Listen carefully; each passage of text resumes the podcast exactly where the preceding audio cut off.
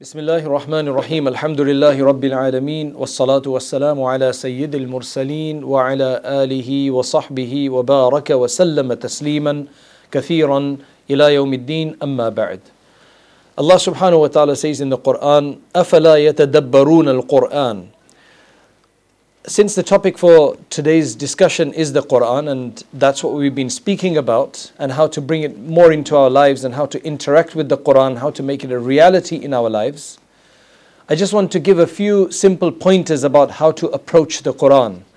And the reason why I mention this is that the Quran is magnificent. The Quran and its content are timeless.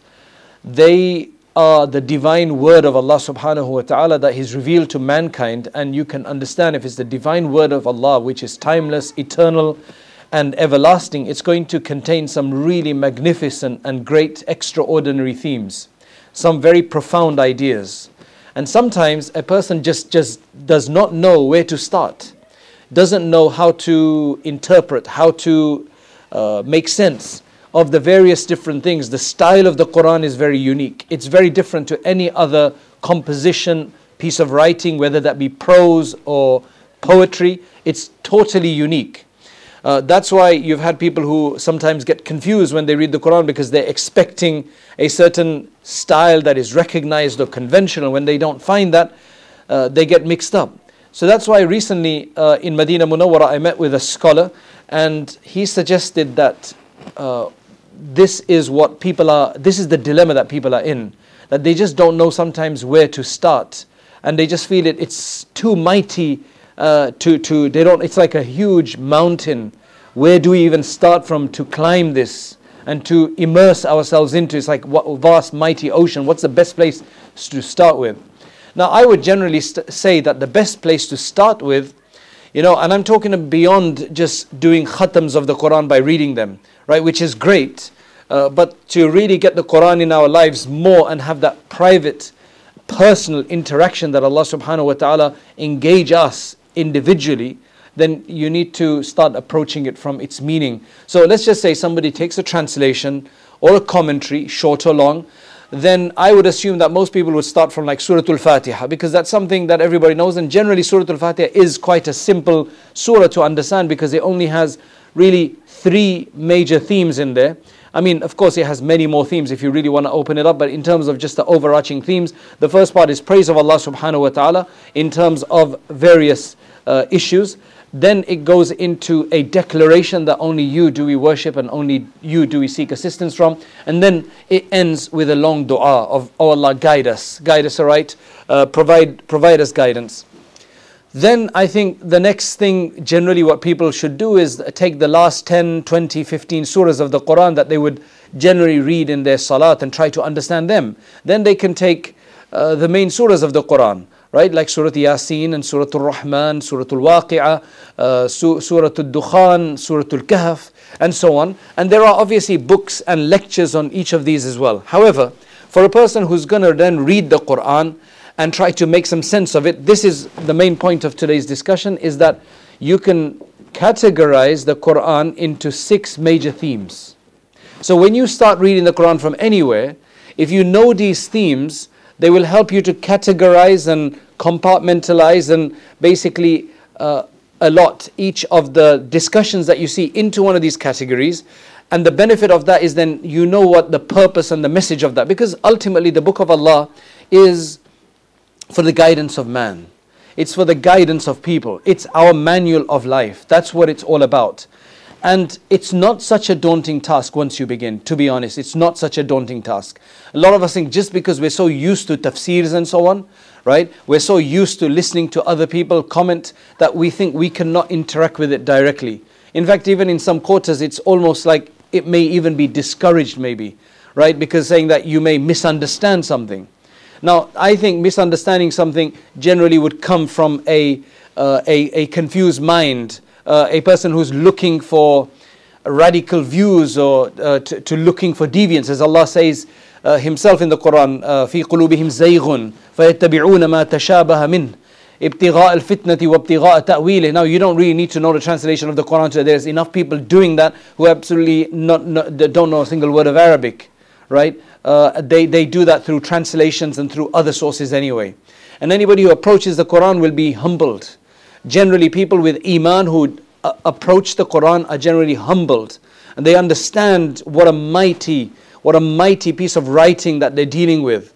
Right? It's not just a piece of writing, it's only reduced to writing for our for, for, for to be able to be accessible to us. Otherwise, it's the divine word of Allah, which is basically beyond letters and sounds and, and so on and so forth. But Allah subhanahu wa ta'ala revealed this in this special Arabic composition for us to understand and benefit from its beauty. So, the six themes of the Quran, right?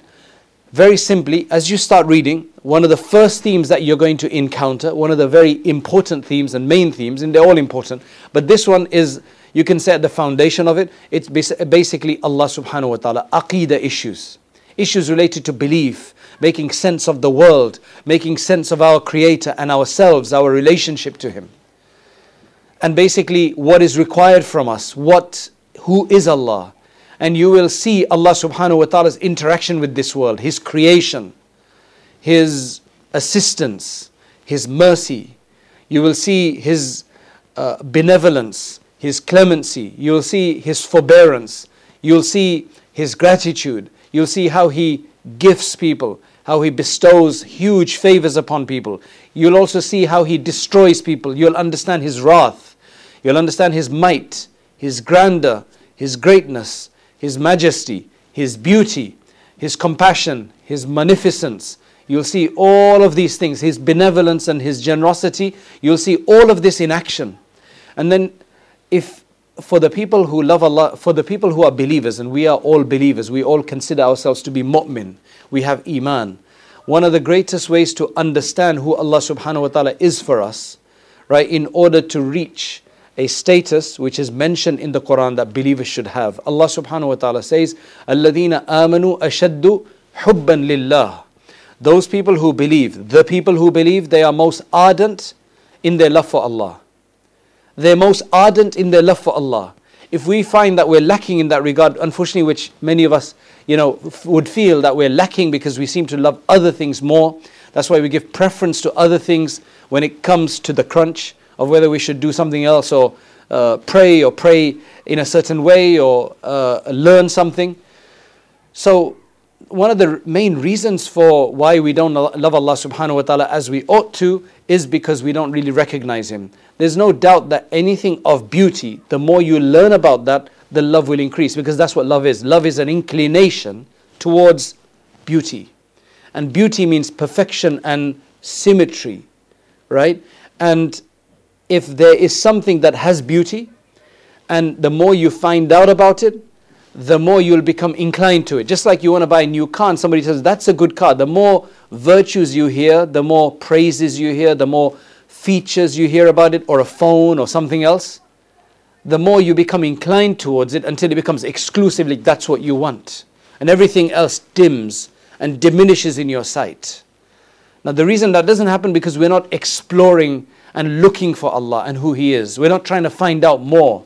We just have the bit of information that we've grown up with and maybe developed over time or heard a few stories here and there, read a few books here and there, uh, or, uh, you know, when we were young, for example. That's our understanding of Allah.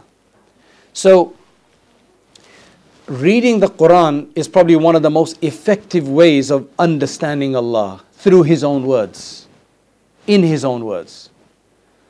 So, إن الله عليم غفور عزيز حكيم غفور شكور رحيم ودود غفار غافل الذنب قابل التوب شديد شديد العقاب ذي الطول لا إله إلا الله you will start understanding Allah subhanahu wa ta'ala the way He wants to describe Himself, the way He wants to explain His interaction, the way, the way He wants to demonstrate His work in this world the divine order. You will understand from there the divine order, Allah's system, and the divine order in the universe, in societies, in history, among people, how He rewards, how He punishes, how He encourages, what He discourages. All of these things are mentioned, and that's the first theme in the Quran Allah subhanahu wa ta'ala. The second theme in the Quran then has to be none other than the Prophet sallallahu alaihi wasallam. And that part is amazing as well. And what that shows you is that obviously that includes Allah because it's Allah who's praising the Prophet ﷺ. It's Allah who's mentioning various different incidents, interactions with the Prophet ﷺ. For example, Allah subhanahu wa ta'ala is reassuring him. Allah subhanahu wa ta'ala sometimes admonishes him. For example, uh, in, in one place Allah subhanahu wa ta'ala says, لَعَلَّكَ بَاخِعٌ نَفْسَكَ أَلَّا يَكُونُوا مُؤْمِنِينَ لَعَلَّكَ بَاخِعٌ نَفْسَكَ أَلَّا يَكُونُوا مُؤْمِنِينَ Showing the great ardent desire that the Prophet ﷺ had for people, the concern he had, the worry that he had, the focus he had for them to become, to be saved basically. And Allah subhanahu wa ta'ala looks at him and expresses His mercy for him with these beautiful words saying, Maybe you're going to destroy yourself, you're going to consume yourself because of the fact that they don't believe. He tells him to he tells him to, uh, to, to be satisfied. He tells him that you will not be abandoned. He expresses his love to him. He hardly ever addresses him, except in a, you know, very seldom does he address him even with the word Muhammad. He has numerous other characteristics. Sallallahu alayhi wasallam. Ya ayyuhal muzammil, ya ayyuhal muddathir, uh, bil mu'minina ra'ufun rahim. Tells, uh, says that uh, the Prophet ﷺ with the believers was extremely compassionate and he was merciful to them. Gives all of these Taha, Yasin. There's numerous words, numerous words used to speak about the Prophet ﷺ. For example, there's a number of places where he even admonishes him.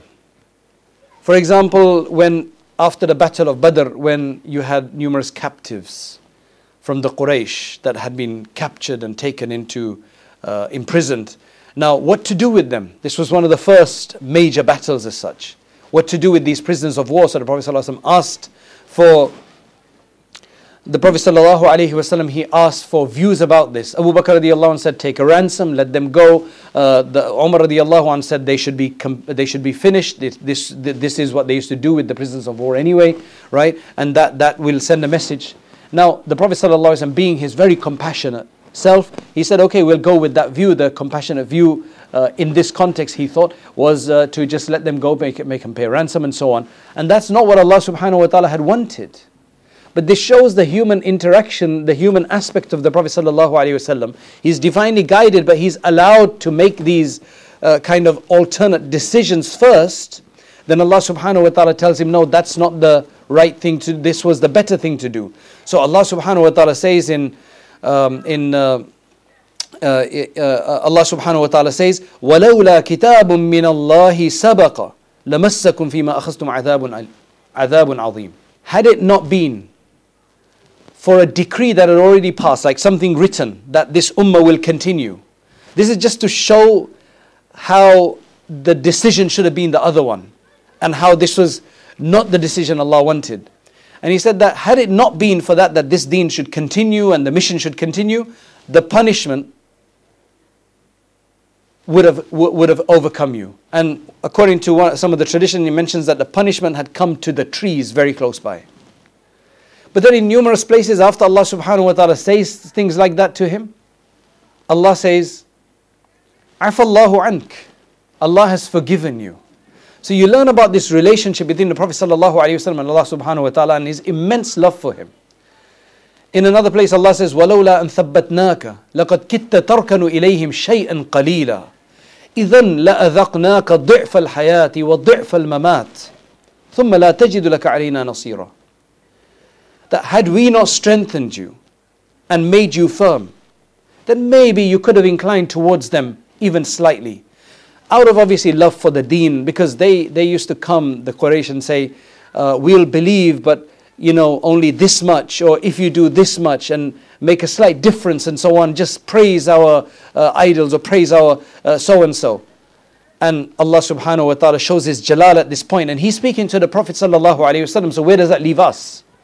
The most beloved to Him, right? To such a degree that the, the, the, the poet has said, that you, the Prophet ﷺ, it is as if you have been created as you have wished. كَأَنَّكَ خُلِقْتَ كَمَا تَشَاءُ That Allah subhanahu wa ta'ala loved him so much. But that shows Allah subhanahu wa ta'ala there. somebody contacted me recently, uh, and I've had this, uh, I, have heard this issue before as well, that they're finding, they're having trouble reciting Abasa wa Tawalla. Because I remember I used to love reading the surah because it has a beautiful message, it has a wonderful lyrical uh, quality in it that really just comes into the, this really enters the heart very easily. However, it begins with a discussion about an incident in which the Prophet ﷺ had this really special meeting he was having with some of the leaders of the Quraysh with this view that maybe they will learn and they will understand and maybe they will con, uh, come to Islam and to the, uh, to the belief in Allah. That was his motivation. And as he's having this meeting with some of these leaders of the Quraysh, come, comes in one of the believers who's blind, Abdullah ibn, uh, Abdullah ibn Ummi Maktoum, radiallahu an. He comes in and the Prophet doesn't focus on him uh, because he's engrossed with these people. And Allah subhanahu wa ta'ala reveals of us, عَبَسَ وَتَوَلَّى أَنْ جَاءَهُ الْأَعْمَى وما يدريك لعله يزكى أو يذكر فتنفعه الذكرى that the face frowned and turned away that a blind person had come to him how do you know that maybe he will find purification Meaning your discussion with, with him would have been effective. So this is a bit of an admonition to the Prophet in great love. Now, I remember I used to read it, and I think it was at that time when somebody said that, why did you read that? Because that so and so, somebody, learned person, has said that you shouldn't read this because it's admonition of the Prophet. And then recently, one of my students, she contacted me, said that I'm having trouble reading this surah. She was actually part of our Quran language, style, and structure, and uh, Quran understanding and tafsir course. So I'm having trouble uh, reading this because it reminds me of the Prophet ﷺ being told off, essentially, in other words. So I'm finding that hard. So, what comes to mind in that is look, Allah subhanahu wa ta'ala loves the Prophet ﷺ more than any one of us can ever do so. And that's clear. He kept the surah there. Had it been something to have put the Prophet ﷺ down as such, it would never have continued. In fact, it's one of the signs that the Quran is true, that the Prophet ﷺ did not write it. Otherwise, he would never have written something so, you know, that some people make a class as negative about himself. But it actually shows the truth of the revelation that is there, and he uh, proclaimed it as it was. My understanding of this is that don't focus on the Prophet ﷺ because remember, in any incident, pretty much in any incident, in many incidents, you can actually look at it in many different ways. So why look at it negatively? Why allow the shaitan to just put in your heart that, hey, Allah is telling the Prophet ﷺ off and think of it like that in, its ne- in, in a kind of a negative sense. And let that then stop you from reciting a part of the Quran. The, every part of the Quran is there, and according to our Aqidah books, like Imam Abu Hanifa's Al Fiqh Al Akbar, it says that every word in the Quran and ayah in the Quran is equal in it being the word of Allah. Even if it's talking about Fir'aun, even if it's talking about the shaitan and Iblis, even if it's quoting the words of Iblis. لأمنينهم ولآمرنهم فليبتكن آذان الأنعام أنعام ولآمرنهم فليغيرن خلق الله these are words of Iblis that have been related in the Quran. But in terms of the wording, it is all Quran. And that is equal in words, in, in terms of being the word of Allah, that is equal to Allahu la ilaha illa wal hayyul qayyum and ayatul kursi. وآمن الرسول بما أنزل إليه من ربه والمؤمنون والحمد لله رب العالمين. However, in terms of contents, obviously there's a difference. Right? Obviously, in terms of contents, there's a difference the power of the message of Ayatul Kursi because of the subject matter is clearly going to be different and superior to something that talks about the shaitan in the contents type. But they're all for our guidance. So nobody should have a problem with reciting anything, any part of the Quran, right, in a consistent kind of cohesive way. So what I said was simple that stop focusing on that part, focus on the aspect of how Allah subhanahu wa ta'ala shows so much compassion and teaches us in general through the Prophet ﷺ of how to take care of people and not to ignore people, especially people who come with a talab and with sincerity. Immediately, the other side of it dis- uh, diminishes in our mind, that no longer does that remain at the forefront. Hey, this is an admonition. Rather, see it as a guidance, as a love for the weak, the disabled. And suddenly you'll have no problem with that. There's a lot of things in the world. There's a negative way of looking at it and debilitating yourself, or there's a positive way of looking at something and basically strengthening yourself and doing what's right. So focus on the practical aspect of it, right? The message that's coming through, right? The admonition was a temporary idea that happened at the time and that was done and de- dealt with. The verses are there for a timeless message, which is that you need to focus on these people. That's why today, uh, in, in one of our majlis, in one of our gatherings, there's a, a, a, a a Maulana who's actually blind, mashallah. And when he comes in, I, I, I, I try to make sure that he is welcome, right? You have to go out of your way because uh, blind people need some support, generally speaking, right? They just don't have the eyes to be able to do what the rest of us can do.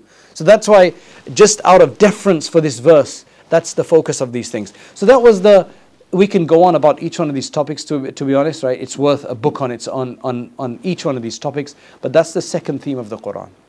The prophet and his seerah.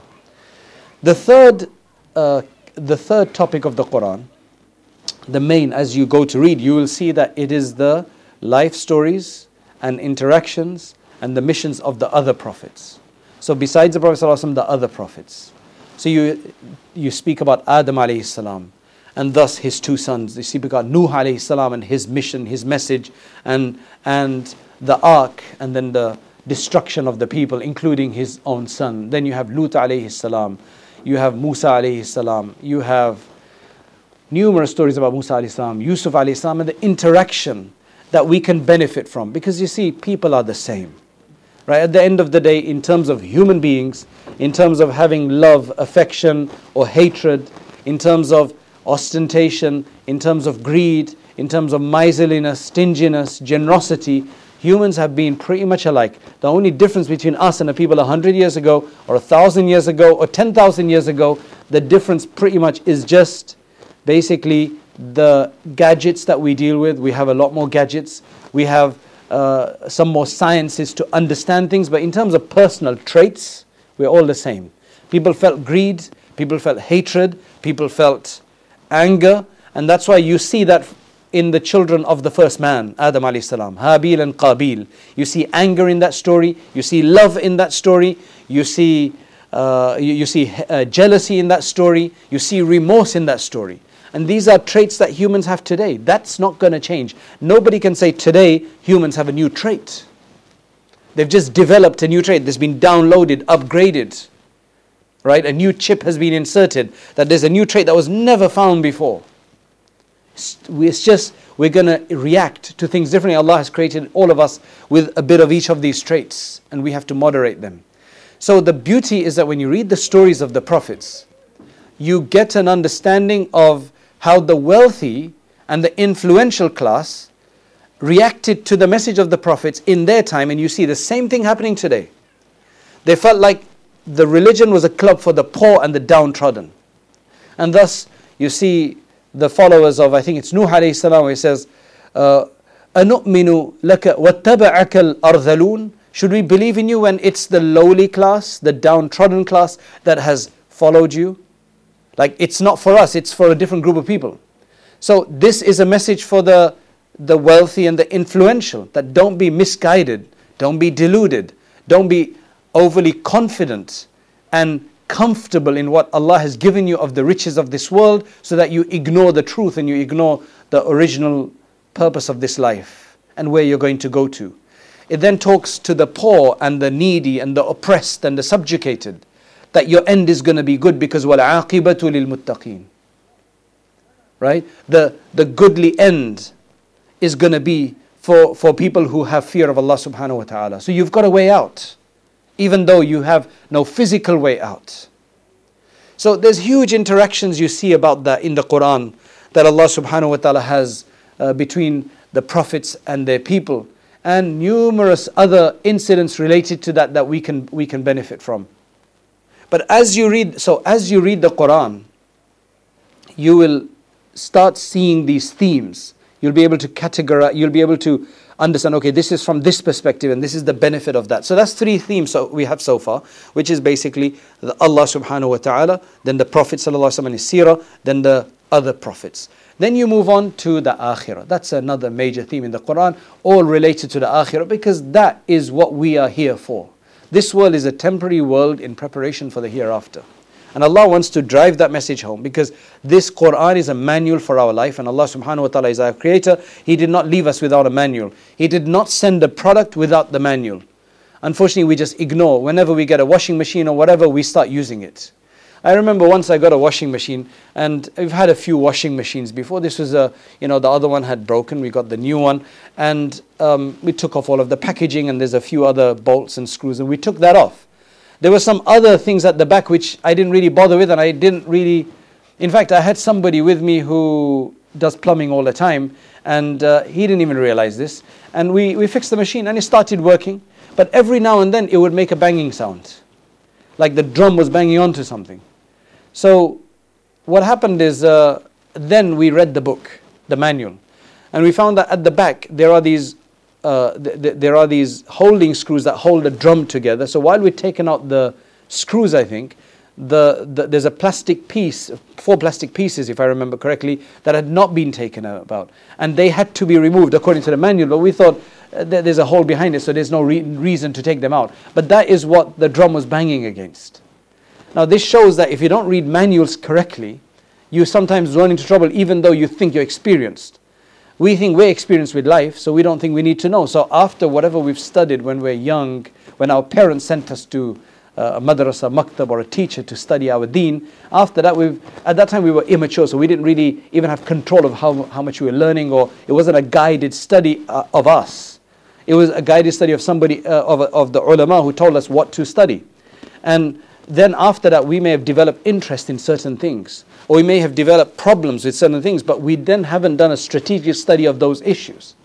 Somebody's having a problem with uh, weakness in some areas, or uh, de- over desire in certain areas, or anger issues. They, they've never gone back to the Quran and Sunnah to look for answers.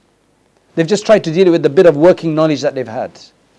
So, the fourth theme is the hereafter, which is very powerful.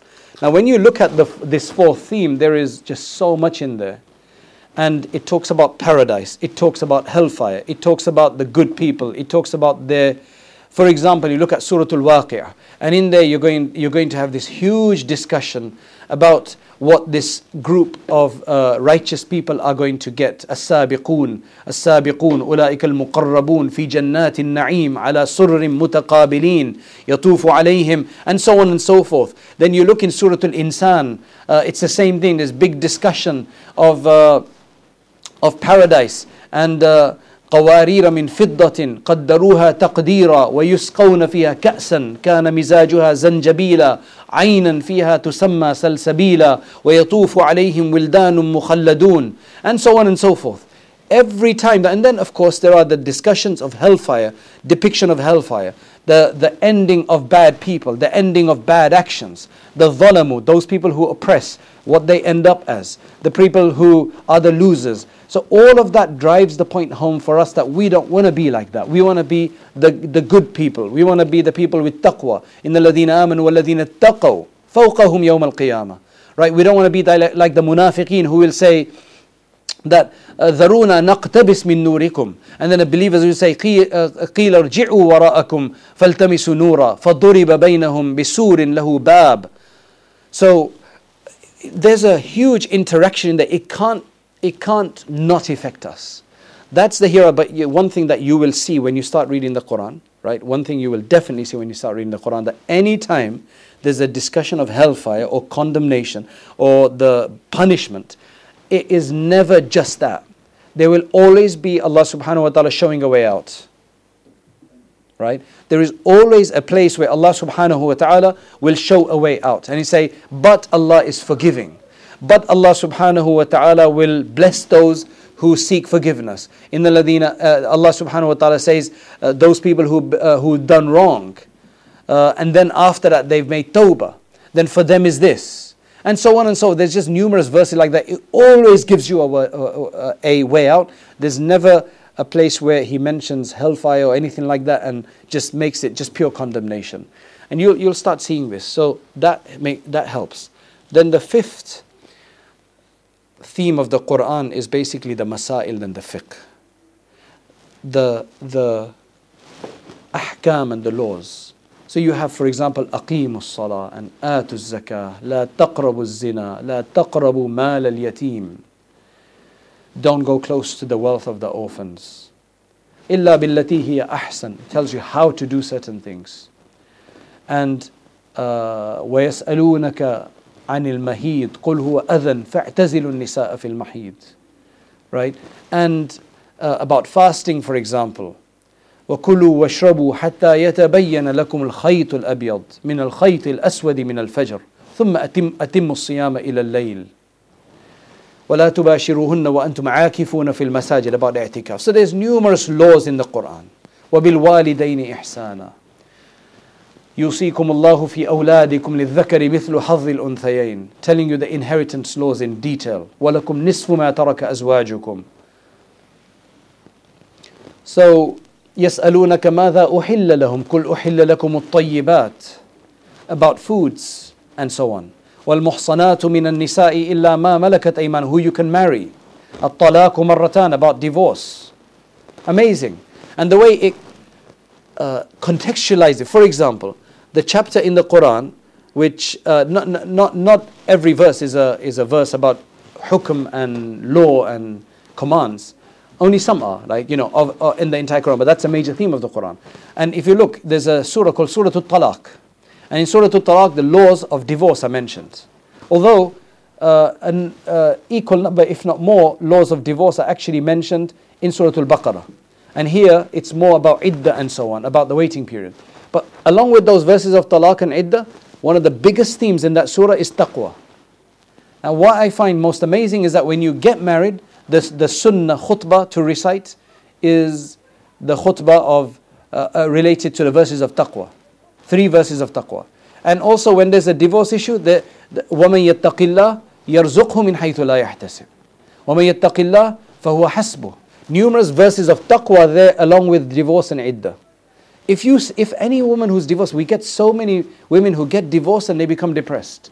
If they were to read this surah of the Quran, there's so much in there to give them strength and to help them move on. This is what we're missing. Essentially, this is really, can you imagine? The Quran is our manual, and the majority of us don't have access to it. We're not saying go and force yourself to learn Arabic. If you could, that's wonderful. You'll appreciate the Quran in its original language and lyric, and that would be even better. But at least start interacting with the Quran to make it part of our life. That's the fifth theme. And the last theme, I mean, in this broad idea of themes, of course, there are many other ideas in the Quran, but most of them, if not all of them, can actually be brought down to these six themes. So the last theme then is akhlaq and character. How do you basically round it all off? How do you interact with these various things and interact with one another? What is the khuluqullah? What are the akhlaq of Allah that He wants us to engage and imbibe within one of our, uh, ourselves, imbibe within ourselves? So that's where you see a huge amount of understanding of uh, how we need to. وَإِذَا خَاطَبَهُمُ الْجَاهِلُونَ قَالُوا سَلَامًا That when the ignorant confront them, they basically deal with it beautifully. they deal with it with soundness, where they don't get drawn into a useless engagement and argument. That's just a simple idea of the Quran telling us the akhlaq that we need to have. Then it tells us the akhlaq of the prophets and how they dealt with people, right? And other great people, for example, the uh, like in Surah Yasin, the messengers that were sent. Then the people who, then the uh, qala rajulun mu'minun min ali fir'aun. يكتم إيمانه أتقتلون رجلا أن يقول ربي الله and his mission. So numerous akhlaqi character points, conduct points of how a believer should, what a believer should embody. Praising the Prophet ﷺ for his high character. وَإِنَّكَ لَعَلَى خُلُقٍ عَظِيمٍ And uh, uh, Allah subhanahu wa ta'ala uh, talks about the Prophet ﷺ being on the highest paradigm, right? and, and, and so on and so forth. So those are the six themes of the Quran, and inshallah, if you just start recite, reading even the smaller surahs, you will start being able to put this into these themes. So again, the themes are Allah, His Messenger وسلم, and His seerah, the prophets and their interactions, their mission. Number four was the hereafter, everything related to paradise, hellfire, and, and so on and so forth, uh, God's pleasure and so on. Number five were the ahkam and the rulings and the Islamic law essentially. And number six is going back to akhlaq and character and how to change oneself in that regard. It's an absolute, complete regimen for a perfect human being. A perfect human being is a perfect mu'min. That's essentially what it is. A perfect human being is a perfect mu'min. And the Quran has all the food and guidance in there for thought for us. We ask Allah subhanahu wa ta'ala to allow us to benefit from this and make the Quran part of it and allow it to benefit us and inspire us and remove our troubles and difficulties and make it the make it basically the light of our eyes as the hadith as the dua of the Prophet says that eh, Allah make it the nura absarina jila'a uh, uh, and uh, dhihaba humumina uh, make it the removal of our sadnesses and our concerns from our heart. And again, don't let it be. Don't make it think that it's too big of a task. I've never seen others. I've never seen. I've never looked at the Quran like that. Grab a copy of the Quran, right? And there's some good translations out there, right? Uh, Professor Abdul Halim's is good. Mufti Taqi's, uh, Uthmani's one is decent. There's a number of others as well. Uh, grab a translation grab a commentary like the Ma'ariful Quran, Tafsir Uthmani or others and start reading, even if it's just a bit, and you will be, insha'Allah, you will be enlightened. So uh, we ask Allah for tawfiq wa akhiru da'wana and alhamdulillahi rabbil alameen.